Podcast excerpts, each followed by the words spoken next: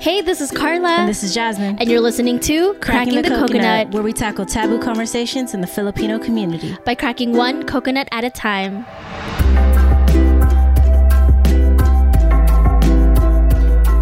Hey, everybody, welcome to Cracking the Coconut episode 6. Thank you so much for joining us today. Whether you are starting from the po- toilet, wow, pilot, whether you're starting from the toilet, or you're listening to us in the toilet. You know, you could listen to the podcast anywhere. If you want to listen to it while you're doing a number two, by all means, go for it. I listen to podcasts on the toilet. So do I. Anyways, continuing on. Thank you so much for joining in and listening in on the conversation and joining in on the conversation as well. I am your host, Carla J. Yeah, and I'm some random person Carla picked up the street. Mm-hmm. My name is mm-hmm. Jasmine. We just met. Uh, Hi. Hi. Great to meet you, Carla. Thanks for having me. of course. uh, so, you know, I just remember that that uh, when we f- we released the podcast when mm-hmm. we launched you know, that was the day California opened up. And uh, it's been a couple weeks now, and I I still don't know how I feel about it. Yeah. What about you? Uh, it's weird. It's very weird. It's a little scary. It's normal, but it's also not normal. Um, I've gotten used to things being so quiet and so chill.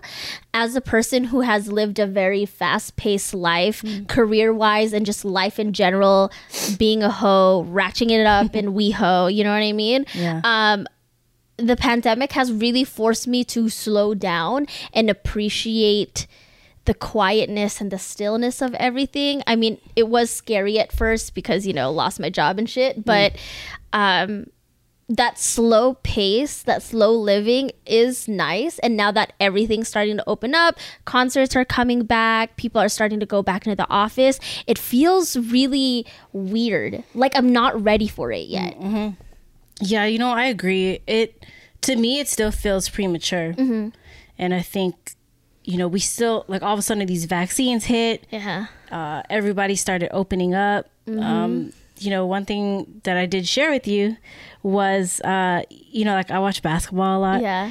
And, uh, you know, most of the season, they a lot of arenas didn't have any fans in it. Oh yeah. But then now that the playoffs, you know, had been happening, mm-hmm. um, all these arenas are filled to the brim and i'm oh, like wow. okay how did that change just because the playoffs started you know all of a sudden we can allow people to come in mm-hmm. and it's like i don't know how the summer's the winter's gonna be but it's crazy you know um, i i think as creatures of habit mm-hmm. right um, what's normal for me now is that being distanced from people um, not being in large groups not even eating out at a restaurant you know i'm I'm not really into that right now. I don't feel like the need to go eat somewhere, but all I want to do is go to a show.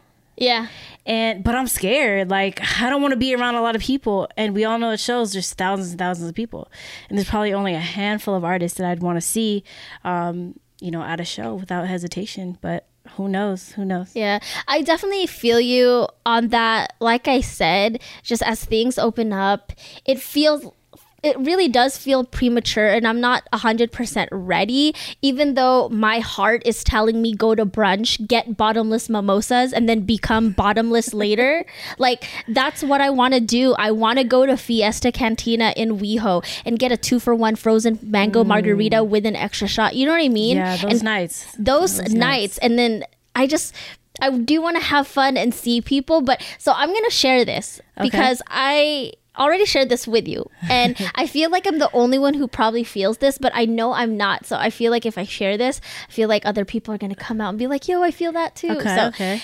um as much as i love the world opening up well not the world like the us opening up and things are starting to become normal mm-hmm. i i feel like not everyone deserves it Okay. Because during the pandemic, I and you did too, and a, a, lot of people tried their best, wore their mask, socially distanced, did not travel, didn't see anyone or mixed households unless they were socially distanced outside, wearing a mask or two, and mm. doing the best they can to flatten the curve. Mm-hmm. And I don't know if it's because we're we grew up Filipino, um, but I feel like because I feel like a lot of um, communities, people of like color communities, they tend to grow up with a very, uh, very family oriented, community oriented. Mm. And yeah. so I think maybe that's why you and I and a couple of our um, other friends who fall into those categories,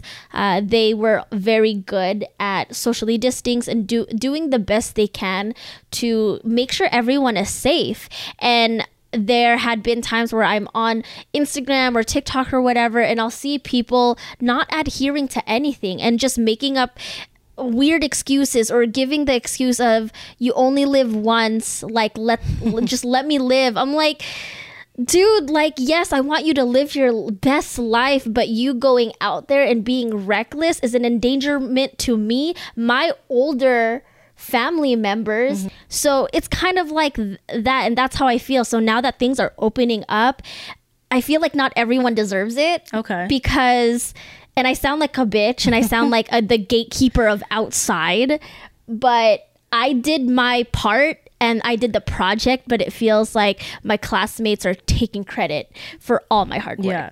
I mean, I don't disagree with you. Mm-hmm. You know, I think a lot of people definitely were careless and didn't really acknowledge a lot of people or others for for that matter. Mm-hmm. It's been a constant adjustment to this new normal, mm-hmm. and you know, face it, the life as we knew it is not going to be the same. You yeah. know, life has really, really changed, and moving forward, it's going to be so different. Um, you know, and on the topic of being outside, it's a perfect segue to uh, what we're cracking today. Yeah. And so what we're cracking is brown skin. Ooh, brown skin. And, I love my brown skin. Me too. I love seeing others in their mm-hmm. beautiful brown skin.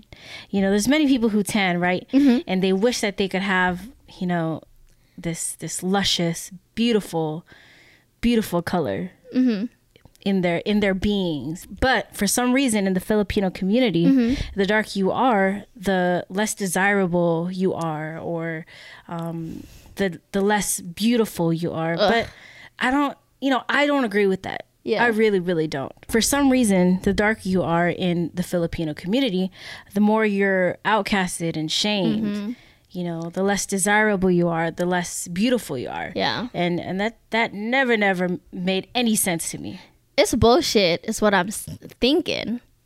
It sucks, bruh.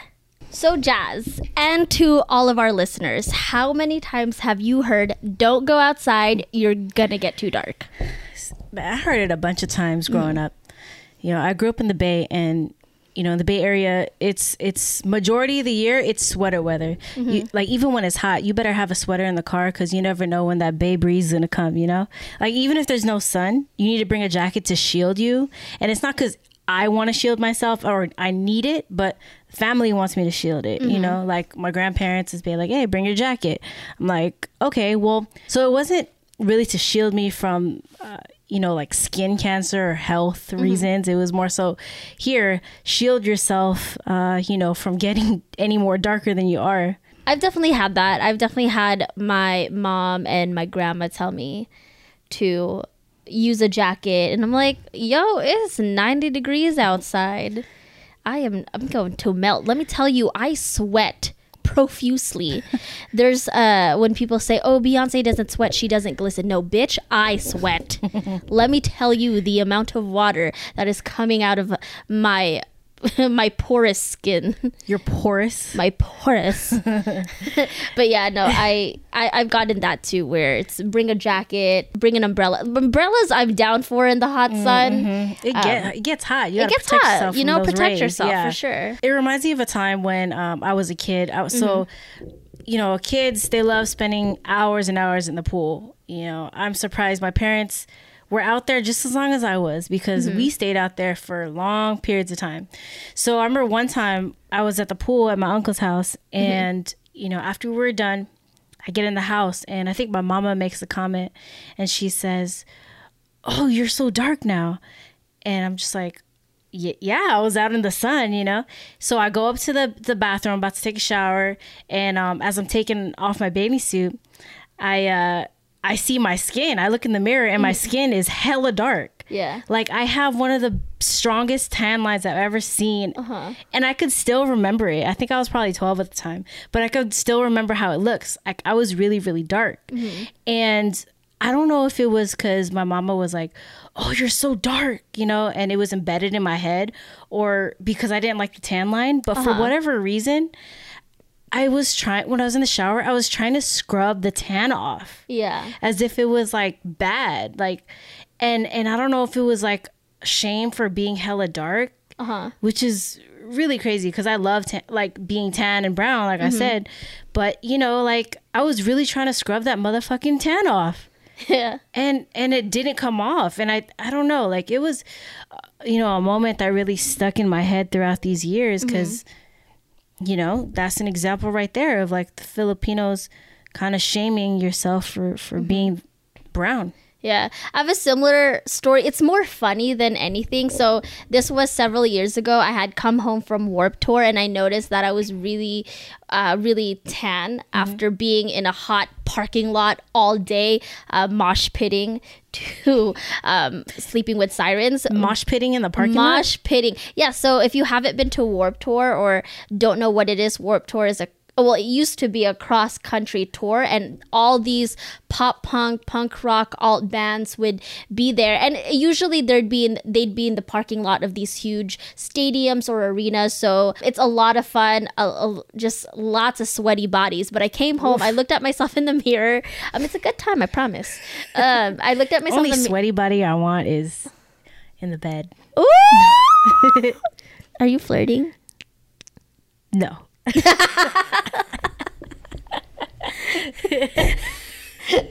okay, fine. um, but I looked at myself in the mirror and I noticed how dark I was, but then I was like, oh, but I was just outside. I wonder if it's dirt. And so I went, I showered, and a lot of it was dirt. I was just a dirty ass gal.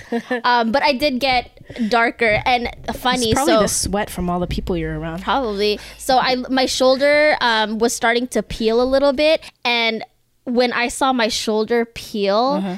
I felt like I, I, I felt relatable. I was like, oh my gosh, my skin's feeling from the sun. I had, that had never happened to me yeah. ever. And um, I don't really burn. I just, you know, get more tan, which yeah. is, you know, a good thing for me. But I thought it, I thought it was really funny. They're like, oh my gosh, look, look, I'm peeling like the whites. It's interesting how peeling like the whites. Yeah. it's interesting how you felt relatable to the white person because you're appealing. You were peeling, uh-huh. but the white person wants to relate to you because you're tan and yeah. they want to be tan. So it's like a weird, weird, like opposite. It is a really weird thing. but I mean, on a more serious note, though, I did grow up watching my mom use uh, papaya soap. If you are not familiar with it, it is a orange bar of soap. It says papaya on the box, and it's a skin lightening uh, product. They have it um, not just bars of soap, but they have other methods like a cleanser and things like that. And my mom is actually pretty light already. So I always find it kind of weird that she was continuing to lighten her already light skin. Mm. And um, there's this classist Filipino idea that darker skin is attributed to being poor because you're working out in the fields all day. And light skin equates to a high status and money because you're inside with the AC running.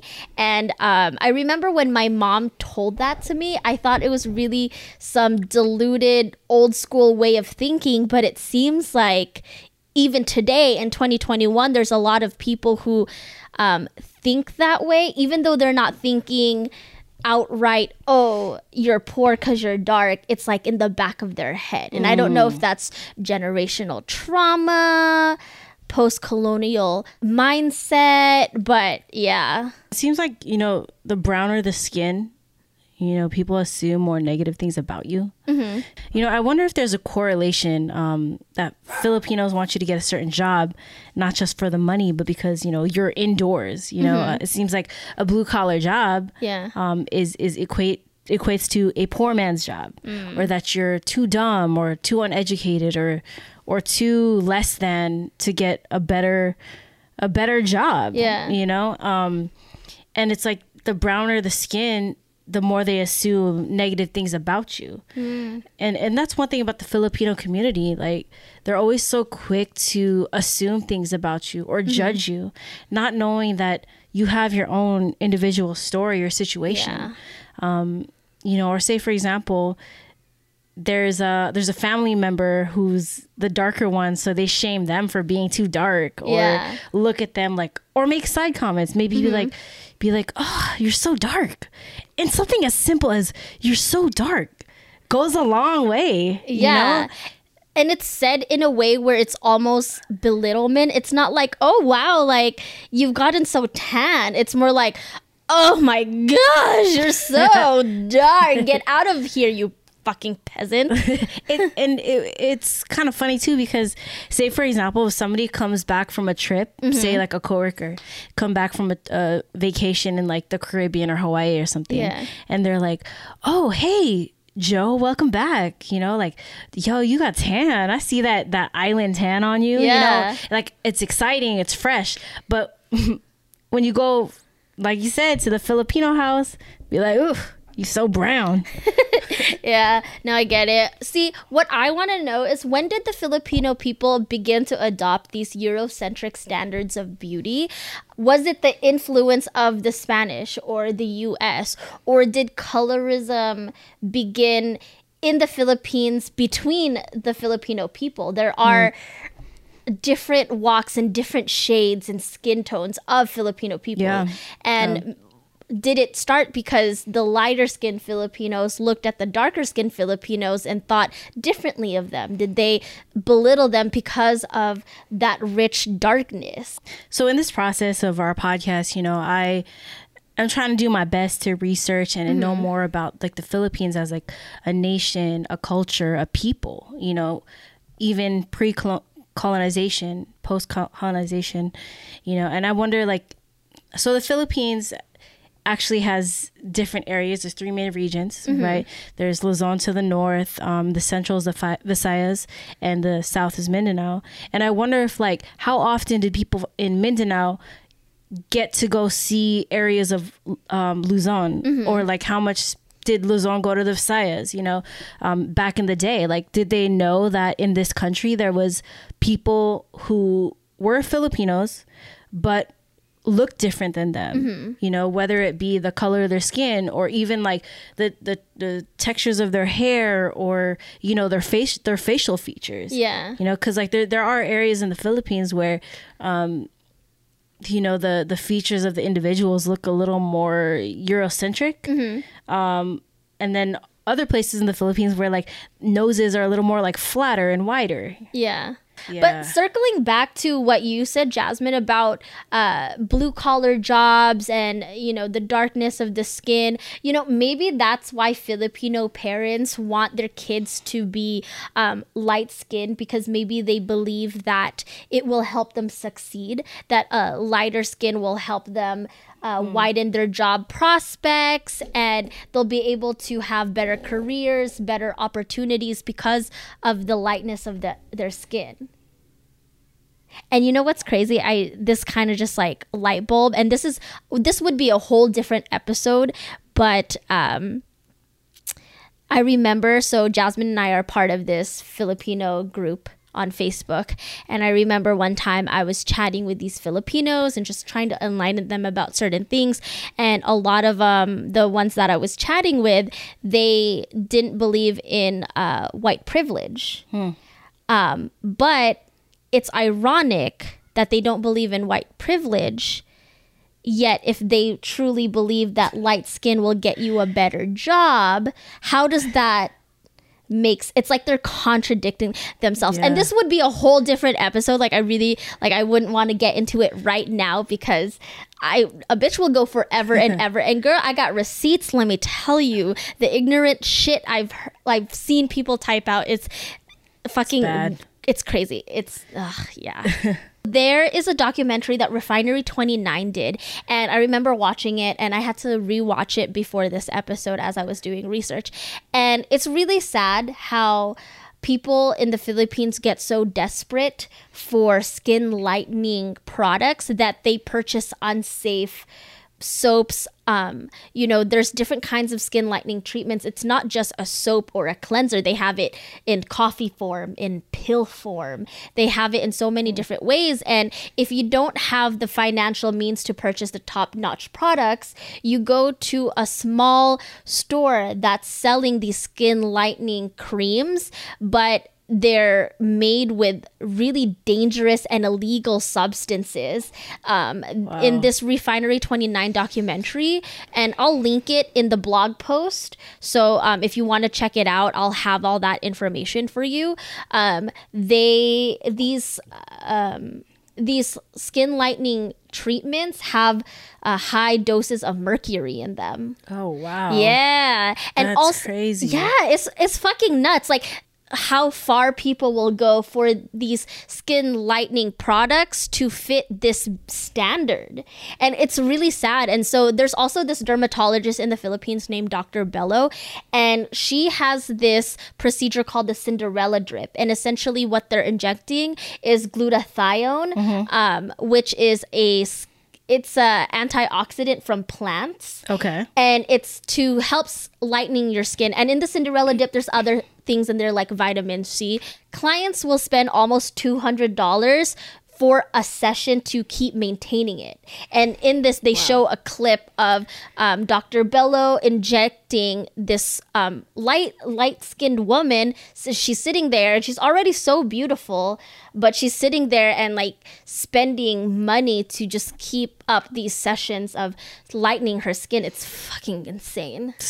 It's interesting how this name of the the product is called Cinderella Drip Oh, you know, because Cinderella's ass, you know, she a Disney princess. She's light. She's yeah. a very light princess, and you know the fact that that you know they're kind of like glorifying the name and making it sound like the Cinderella drip. You yeah. know, like it's man, that's that's a way to get them. And you know, um, like the fact that you know, like you're talking about this woman that, that they featured in the documentary, mm-hmm. like she's already light skinned. Like, what more do you want? Like, mm-hmm. like how how light do you want to look? Yeah. You know, is it is it every time you step out the house and you're out in the sun for a couple hours and you get a little little brown?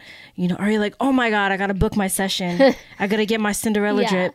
And you know what's not I notice about the Cinderella drip name, not just because Cinderella is a a white princess, mm-hmm. but Cinderella's story is literally rags to riches. Mm, it's like they're mm, attributing the darkness of your skin to being rags and your lighter skin as being Whoa. rich and luxurious. Right? Yeah, and yeah. I could be reaching, but it's just it's so I don't think you're obvious. reaching. I really don't think you're reaching.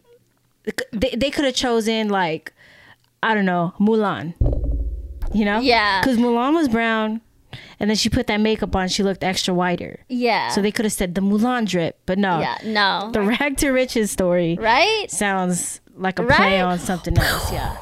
So I've never been. I've never been tanning before. Okay. I don't need to go to a tanning booth, tanning spray, all that.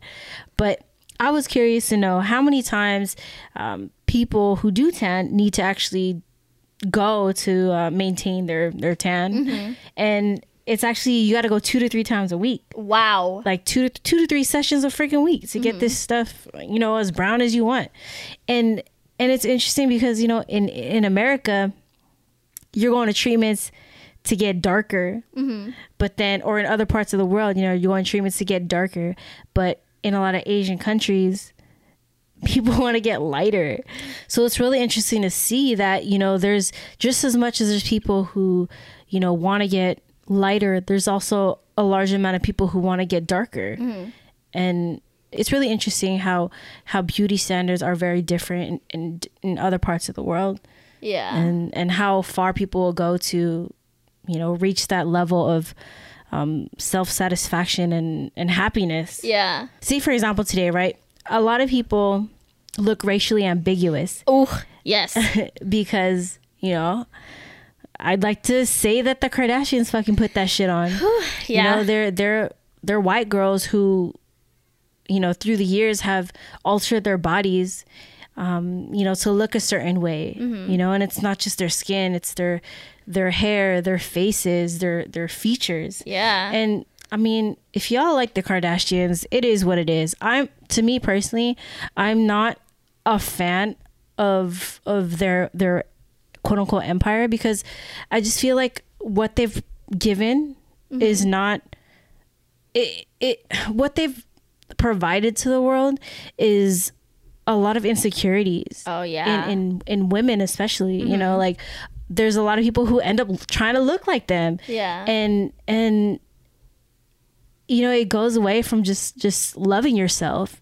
You know, it's more so like feeling you have to go above and beyond to to make yourself look a certain way and appeal a certain way mm-hmm. to people. The Kardashians don't even look like the Kardashians. They mm. still Photoshop their photos. They still even though they've sculpted their perfect bodies through surgery and working out and tanning and weaves and all that stuff, they still Photoshop the shit out of their Instagram photos. So the Kardashians don't even look the Car- like the Kardashians. That's crazy. Yeah. And speaking of celebrities, so Ol- Olivia Rodrigo, who we already know, I freaking love, and I am manifesting the day that she will get to be part of this podcast and we get to interview her. Hold up, Olivia's calling my phone. Wow, it's bitch. time. It's time. so, if you don't know who Olivia Rodrigo is because you're living under a rock or you just, you know, you just not into her music, she's a Filipino American actress and singer. And lately on to- on to- wow, and lately on TikTok, she's been the main topic of you know what is white passing. Mm. And um, a lot of people didn't know that Olivia is actually part Filipino and thought she was a fully just white woman. And so mm. it's crazy that the people who have ethnic background backgrounds don't look ethnic because celebrities like the Kardashian are changing the definition of what it is to be an ethnic person. Mm. So in the Philippines, and I'm not saying that this is everyone in the Philippines who believes this, but uh, lighter skin is seen as a sign of status, and that they use light skin as a form of capital for better opportunities, education, career, jobs, housing, mm. a lot of things. And I'm not saying that this is, you know, this is true for everyone in the Philippines or Filipinos in general, Filipino Americans, Filipino Canadians, or whatever. But I just think it's really interesting and uh, just it's a lot it's very contradictory. You know it doesn't help that a lot of the filipino celebrities on T- tfc which is the filipino channel. um, channel it's a television network a lot of these actresses and actors they are light skinned i mm-hmm. watch a lot of Tagalog films and shows. I have my favorites. I have love teams, um, and some of the. What's a love team? Ooh, girl, don't even get me started. so a love team is essentially your OTP, your one true pairing, the two actor actress. Yeah, uh, it's a fangirl. Too talk. many. Uh, what's the word when?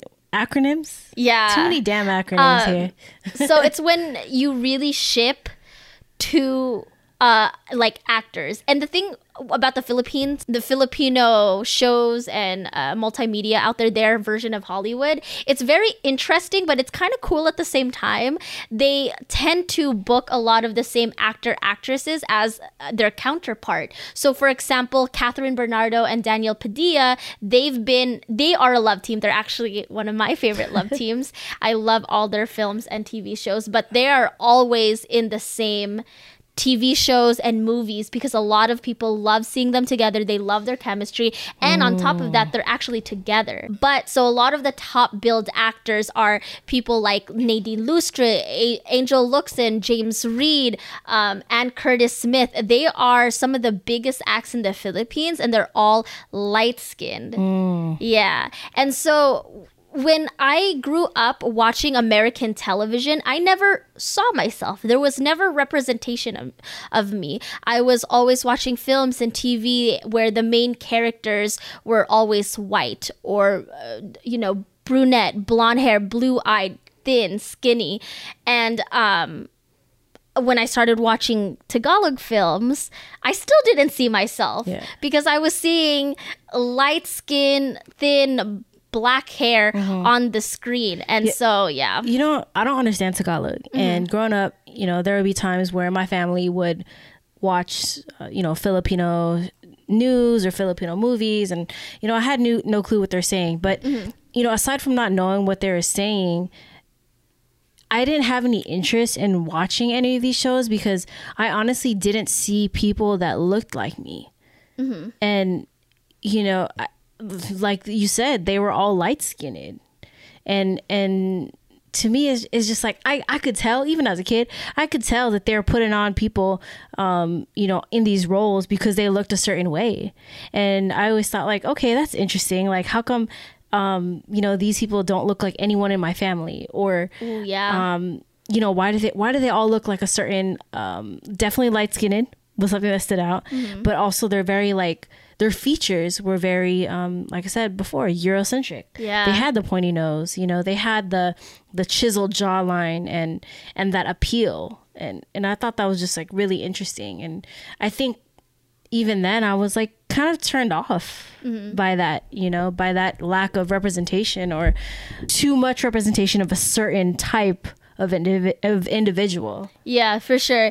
And Filipino ness is not a monolith. Yeah. There are yeah. so many different types of Filipinos. Mm-hmm. And so if someone wanted to watch a Filipino movie or TV show and they see a lot of these same actors and actresses, they might think this is the standard of Filipino. This is what Filipino looks mm-hmm. like, not knowing that there's so many shades and um, skin tones to us. Mm-hmm. And what I noticed while watching these shows and uh, movies is that there, if there are darker skinned actors in um, these shows or movies, they are inaccurately represented. They either play poor, disadvantaged people mm. or they're the villain. Mm-hmm. So there is a movie called Crazy Beautiful You starring Kathryn Bernardo and Daniel Padilla. I think it came out in like 2015, 2016. It's one of my favorite movies, to be honest. I love it. But so Kathryn plays a bad girl named Jackie and she goes on a medical mission with her mom in Tarlac. Shout out Tarlac! what? That's where I, am from, if you don't know. Um, but there, she befriends the people that they're helping, and they happen to be uh, dark skinned Filipinos with really thick, coarse hair. And they're running around in raggedy clothes. Mm. They're not even like the main character. They're just like they're the village people. And I'm not saying that that does not exist in the Philippines because there are, but the one time they decide to showcase a darker skinned Filipino, they're portrayed as village people. Mm. And like I said, Kathryn Bernardo and Daniel Padilla are some of the biggest actors there. There are people, flocks and flocks of people who run and watch their movies and watch any TV show they are in. You put them in a movie, it is guaranteed they are going to make so much money off of that. So you already have millions of eyes watching this, and that's millions of eyes who might get an inaccurate representation of darker skinned Filipinos. Mm-hmm. And it might not have been done on purpose or whatever, but it's definitely something I've noticed. See, I believe that these things are done on purpose mm-hmm. because you know throughout the years of, of programming that that you that I've seen and I'm sure that you've seen yeah. is we know who's on the forefront of of these movies and these shows you know like there's no surprise to why they just showcase the the brown people as you know the inferior mm-hmm. and then the superior is the light-skinned people like doing um you know like the missionary work and helping mm-hmm. out these people in the village and yes you know um there's times where people who obviously if, if there's people who are in situations that that need assistance we help them yes but it was just interesting that they portrayed them the lighter people to look in in a better light than the brownies you know like brownies you know and, yeah. and it's crystal clear how in film in programming that the lighter skinned filipinos are seen to be the mm-hmm. top dog yeah and you know what's also crazy about a lot of the top billed filipino actors is a lot of them aren't full filipino they're actually half some mm. of them are half german half mm-hmm. american half australian half british yeah you know Yassi Pressman another amazing actress i love her she has you know she's fucking stunning and so talented. She's mm-hmm. half British. Mm, yeah. You know? Y- you know, I I have heard of that that like a lot of the big stars are half white, half Filipino. Mm-hmm. So um this is just a side story, right? Yeah. So I have this friend. He grew up in the Bay, and he told me that in high school he had um, a classmate that he went to school with, mm-hmm. who is now a big time Filipino actor in the Philippines. Oh wow! And I asked him, I was like, "So when you went to school with this person, I don't know their name, but when you went to school with this guy, like was he like fob sounding? Like was he like that? And he was like no he was just like you and me like filipino american with no accent. Mm-hmm. i was like so you're telling me that when he became a star in the philippines he started to have like this created accent and that's how he would talk? Yeah. And i was like and i was just thinking like dang like he had to change up his whole like persona to be successful in the Philippines and be accepted as a entertainer in the mm-hmm. Philippines. You know, okay, so I have another side story that goes hand in hand with that. So if you don't know or if you haven't listened to other um, episodes, I've briefly discussed this, but I've wanted to become a Disney Channel actress growing up. I wanted to be on Disney with Hilary Duff and um, Raven-Symoné, and that was my dream growing up. And my parents never supported me in this until one day they said, if you really want to become an actress, we can take you to the Philippines and you could be an actress there because you'll be a star. And I'm just like, I, I don't even speak Tagalog. I, I barely understand it. I grew up in an Ilocano household. Um, and my dad said, No, you'll be a star because you're American. They like Americans out there. And I just thought that was just the weirdest thing to say. And I just, it still makes me feel off. And now that I'm older and I'm learning and, you know, I'm, st- I'm educating myself, it's just a very weird, it, it's really sauce you know because there are not i'm not saying that you know if you're half Filipino, you can't go out to the Philippines and make a successful career. But it's just um, interesting how a lot of the top actors mm. aren't are half See, Filipino. What like what I'm thinking is you're brown. Mm-hmm. I don't know like your dad might say, "Oh, if you go to the Philippines, you're gonna be a, you could be a success mm-hmm. a successful actress." But because you're brown, I don't know if you could could be a successful actress. They might look at you and be like, "No, you could be a village people in the back. Let me get you some rags, and you're gonna be village person number one." you know, I was pretty pretty dark as a kid. Yeah, so that's really interesting, and it's like maybe too like your dad doesn't when he made that comment, your dad might not have thought like, hmm, all these these lead actresses are light skinned. They're just American or or or half Filipino.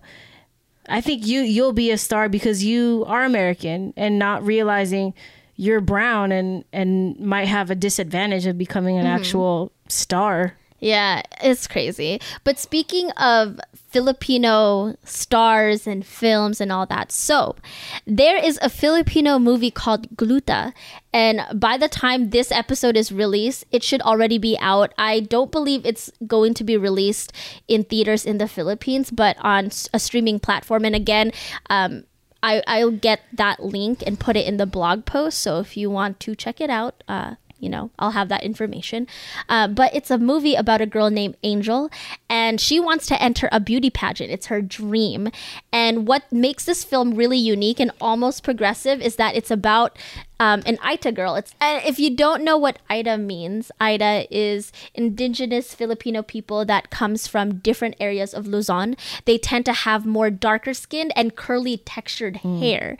Um, again, like we said, Filipino-ness is not a monolith. There are plenty of shades to go around. This is a, a type of Filipino you don't really see represented, and the film is supposed to be about breaking beauty standards. We watched the trailer, and there's a part where audiences see um, Angel getting approached by a person selling skin lightening products.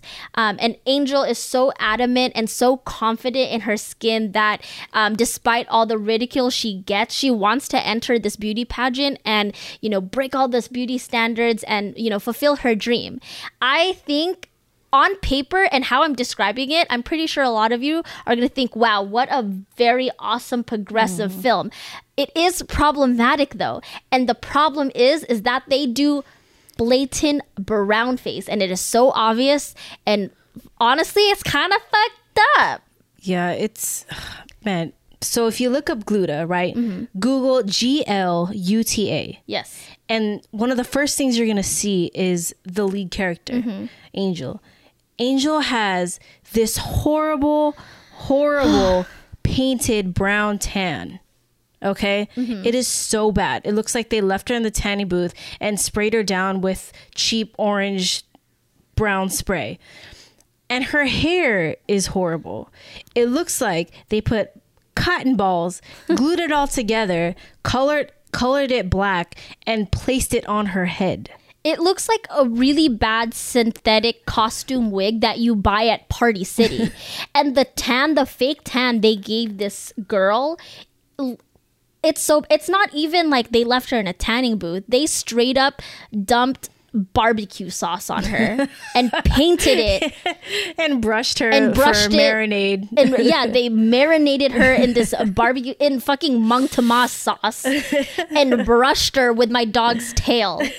That's how it's so bad. And the thing is, the actor who plays Angel is Ella Cruz, and she fits the normal beauty standard in the Philippines. She's fair skinned, she's thin, long straight hair. She's a very beautiful girl. But instead of casting someone of Aeta descent or a Filipino who has darker skin naturally, where they don't have to marinate her, they cast Ella, slapped some dark ass brown makeup on her, and added that terrible excuse of a wig on her head. And they're like, beautiful, beautiful. We're gonna win the Filipino Oscar. Okay, real quick. Yes. You said you just used beautiful, right? Yeah. And maybe this is what they really think about the Aeta people. They don't see them as beautiful individuals and a beautiful group of people. Mm-hmm. That's why they freaking didn't put the effort to have them look presentable mm. as a people. Like this movie is going to be seen by the world essentially, right? Yeah. But you didn't want the Aeta people to look great. Yeah. You you instead are putting on this embarrassment of a look. Yeah and and man that is, that is so disrespectful. Like the team working on this just mm. yeah it's again i don't know who greenlit this. And the girl ella cruz she's gonna turn 25 this year. So she's a fully grown adult. It's not like she's 15 this is her first chance at stardom and she's not used to the ways of uh, filipino hollywood i guess you could say or the industry the film mm-hmm. industry. And uh, maybe you know, it's not like she's thinking, oh, this is my only chance. If I don't do this film, if I don't agree to this, maybe, you know, where she's young she's and impressionable. She's a fully grown adult down to do brown face. And I also, maybe she didn't know, like, maybe she got the job.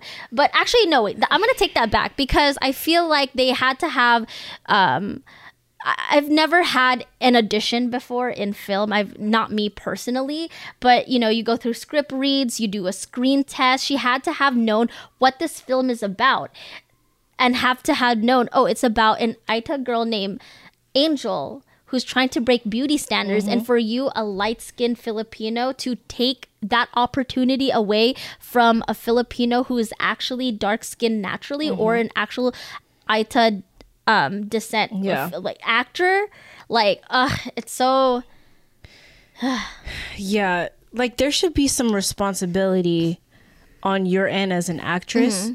to portray your character in the right way yeah or not even take the role i mean like yeah she could she could have done something where she studied the Aeta people and mm-hmm. their you know their their habits or just the way they live um, but at the same time, if you're out here playing costume and you know Halloween with your role, mm-hmm. it, it's it's not going to do anything justice. And yeah, and you know, like it, it, I can't even talk. yeah, you know, it's like as if here in the U if in the US they decided to make a film about Barack Obama and they decided to have Channing Tatum play Barack and put him in blackface and stuck a wig on him.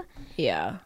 you know it's you know it's disrespectful and i know there is already a um, somewhat of a cultural divide between filipino americans and filipinos back home in the motherland where you know filipino americans anytime we see any type of cultural appropriation prejudice racism we see it often so we're able to recognize it maybe in the philippines and in the film industry back there they're not thinking in that progressive way yet. So maybe in their heads, they think it's totally okay. Mm-hmm. Like, I would want to speak with somebody who works in the film industry in the Philippines, mm-hmm. you know, because, you know, obviously blackface in America and Hollywood and, and obviously blackface in Hollywood is mm-hmm. definitely a no no. Yes. Um, and it has been a no no for a really long time. Mm-hmm. He- Arguably. yeah. Um, but you know, like like I really want to know in the Philippines, like, like is blackface, brownface seen as as bad or is it seen as like accepted or is it hush hush you know we we all know like in a lot of asian um, cultures causing a stir mm-hmm. being opinionated is something that's not always seen as it's it's seen as taboo yeah. So people don't step up, aren't vocal. So even say even if this Ella Cruz chick was like, I don't think this is right. You know, is she really gonna step up and say say that? Yeah. You know, to to the people running the show? Mm-hmm. Or I, is she or is she gonna say, nah, I want that check or I can't tarnish Okay. I just thought about something. Yes. You know, these stars they really want to uphold a certain image about themselves. Mm-hmm. But to me, if I took on a role like this and I was playing an Aeta person and I put brown extra brown face on me, mm-hmm. that I would feel like that would eventually tarnish my persona, yeah. tarnish how I looked, you know, to the public. Yeah. But for some reason it doesn't seem like that was in her head. Yeah. I don't know. Or maybe maybe I, I've never seen Ella Cruz in any of her production before. I've never seen a movie she's in or anything like that. So I don't know how big of an actress that she is, but maybe her being a light skinned Filipino actress, she's gotten away with a lot of things. And so maybe this is something maybe she thought, oh, it's fine. Like I'm Ella Cruz. I can I can do it.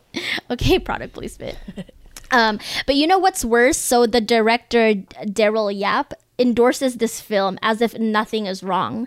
So media platforms and a lot of people on social media are trying to hold him accountable and you know telling him this is wrong, this is brown face, black face, how, what the fuck is wrong with you? And this is what he tweeted. Political correctness is BS. If people will say that I'm problematic for making Ella as a black person, then that's their opinion. I won't consider that as a fact. What a bunch of fucking shit. There's a lot to unpack here. There's already a lot of colorism and anti blackness within the Filipino community. Again, a whole different episode because your girl can dive right in. And so for him to just know that you know, he doesn't think he's doing anything mm-hmm. wrong. He is clearly holding some kind of microaggression there. And mm. maybe that's why he doesn't want to actually hire a dark skinned Filipino actress or because he doesn't want to work with a dark skin. Yeah, he doesn't want to give no no dark skinned actress shine. Yeah. And acknowledgement. Like when when people already start a comment with oh, that's bullshit, mm-hmm. that already shows that you're very defensive. Yes. And you're not trying to listen to people and and you know their thoughts or their opinions mm-hmm. on on something that you're doing. Yeah. You know, it's it's obviously you know, people get emotional, but you're you're a director for a film. Yes. Like a big film that that's a very like deep topic mm-hmm. already you know and i think for him to kind of like turn turn his cheek and act like he's not doing anything wrong it's very ignorant so when i looked up comments about this director as well i read that he had consultants that helped Ugh. lead him to his decision of of you know using the brown face and his casting choices Ugh. but it's like okay you consulting with people mm-hmm. doesn't mean it validates your opinion your consultants are probably just as ignorant and Ugh. stupid as your mm-hmm. ass. And it's it's it's such a joke. Like there's there's a responsibility as a director. Mm-hmm. There's a responsibility as a creator yes. to accurately portray individuals, to yes. accurately portray stories. When you when you walk into this and use brownface, which in the history of filmmaking has always been a deep issue. Mm-hmm. You know, using blackface, yellowface too. Yellowface. You know, there there's a problem there that you're choosing to ignore, or you're just not a an educated filmmaker. Yeah, just the ignorance that came out of that tweet was very it was very entitled it was very it was disgusting made me want to suck him in the face yeah i was like like forget like Ella wanting to take on this role and agreeing to brownface. Like, dude, this is the director. Yeah. And your consultants, like you said, are just as ignorant. And the thing is, this isn't the first time this director is has been under fire. So he had another film about uh, mental health. And the movie um, poster is what he got in trouble for. So the characters of the film are their faces are on this poster and they're sticking out their tongues and contorting their faces, essentially making like really silly faces. And um, Filipino actress Liza Soberano, I love her. She is so pretty and so talented. I love all of her films and anyways so she actually criticized the poster um, saying that mental health is not a joke and mental health is already a taboo topic within the filipino community mm. but if they're willing to tackle mental health and tackle the ups and downs and the realities and the harsh truths of mental health, it would have been a really progressive film for Filipinos to watch and get the conversation about depression, about anorexia, yeah. about you know mental health going, um, and for this director to have his character faces contort themselves into silly faces and make light of the subject is like Liza said, it's it's you know it's not a joke it's not okay yeah like i i could understand if like these movie posters um were were done creatively just for you know clickbait mm-hmm. or to mm-hmm. you know grab attention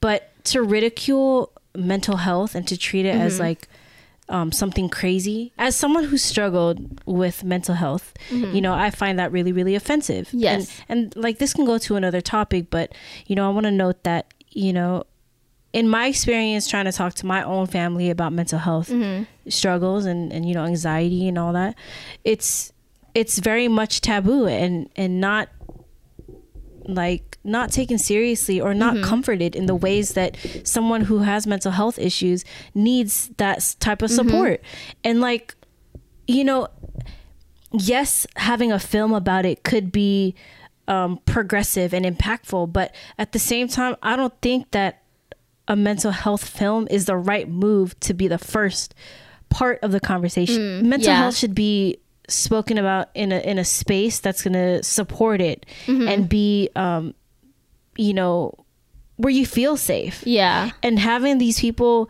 ridicule faces or um, mental health is not safe at all. If yeah. anything, I feel like it closes the door for conversation. Mm-hmm. But, you know, back to our topic, you know, like this guy, it seems like he just doesn't care about how he portrays mm-hmm. anybody. Yeah. Or certain individuals that really need that that safe um, care and and support. Yeah.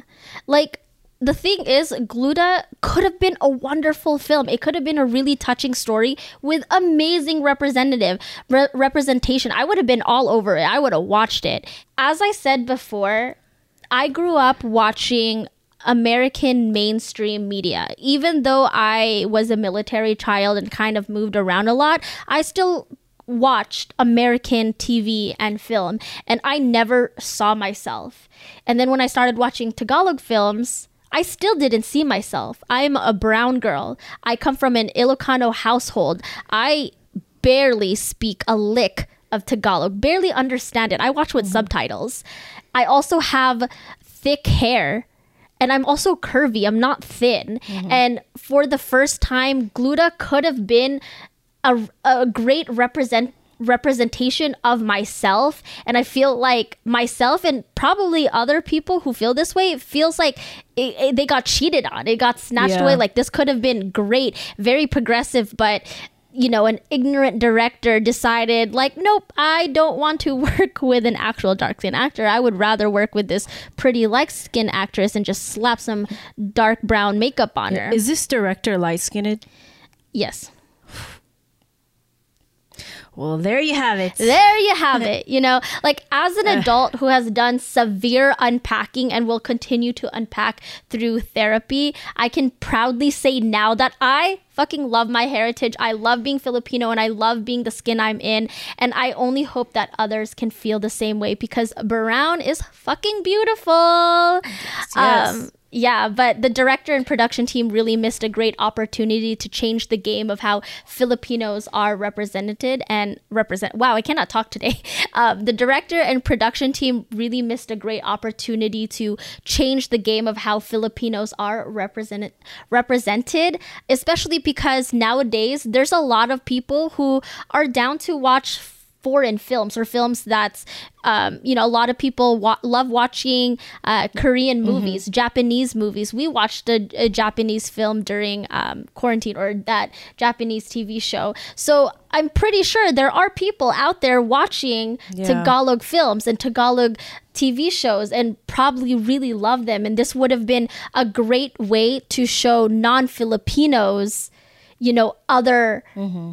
parts of Filipino people. Yeah, like it's not only a responsibility to portray Filipinos um, in a more realistic light to other Filipinos, mm-hmm. but also to the world. You know, like I think that's something that people need to like really be mindful of, like of what you're creating because you're you might be the first person or the first example somebody else sees of a Filipino anything. Yeah. Even in our platform, you mm-hmm. know. So it's it's definitely a responsibility of what you're putting out there and you can't be careless or ignorant. Like this director guy is completely ignorant. And yes, I said it, sir. Ignorant. you know, and the stigma of darker skin being unworthy or undesirable needs to change you know because so future generations don't feel trapped by these eurocentric you know ideals of beauty. Yeah. And, you know, I would like for people in the Philippines, you know, to really embrace their their skin, their natural beautiful brown skin.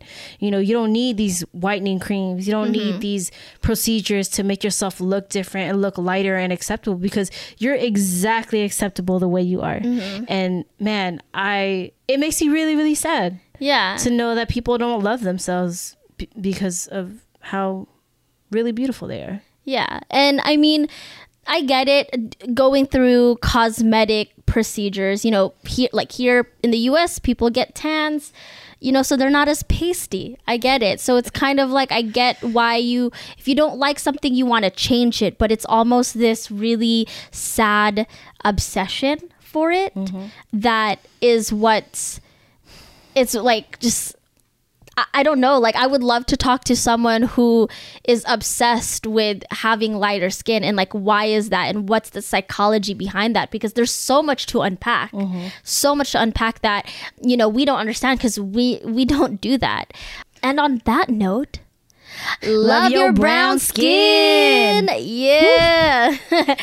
so, if you like this episode and you want to continue on in the conversation, if there was something in this episode that you agree with and you want to add another point to, or if there's something in this episode that you heard and you thought, you know what, you're wrong. Uh, call us I, out. Call us out. You know, let us know. We're here to learn so that way we could be better and do better. You mm-hmm. know what I mm-hmm. mean? Yes. So if you would like um, to hit us up, uh, do so through social media. We are on Facebook and Instagram at Cracking the Coconut, as well as TikTok and Twitter at Cracking the Coco. Yes, and we also have our website, crackingthecoconut.com. Mm-hmm. We got blog posts on there, all of our episodes. Also, information about us if you want to get to know us a little better about these two people who are right in your face and also in your ear. Yeah, these two people who love their brown skin. Yes, these two brown skin loving people. Yeah. Um, have an amazing, wonderful weekday, evening, whatever it may be. Make good choices and don't do brown face. Peace. Peace.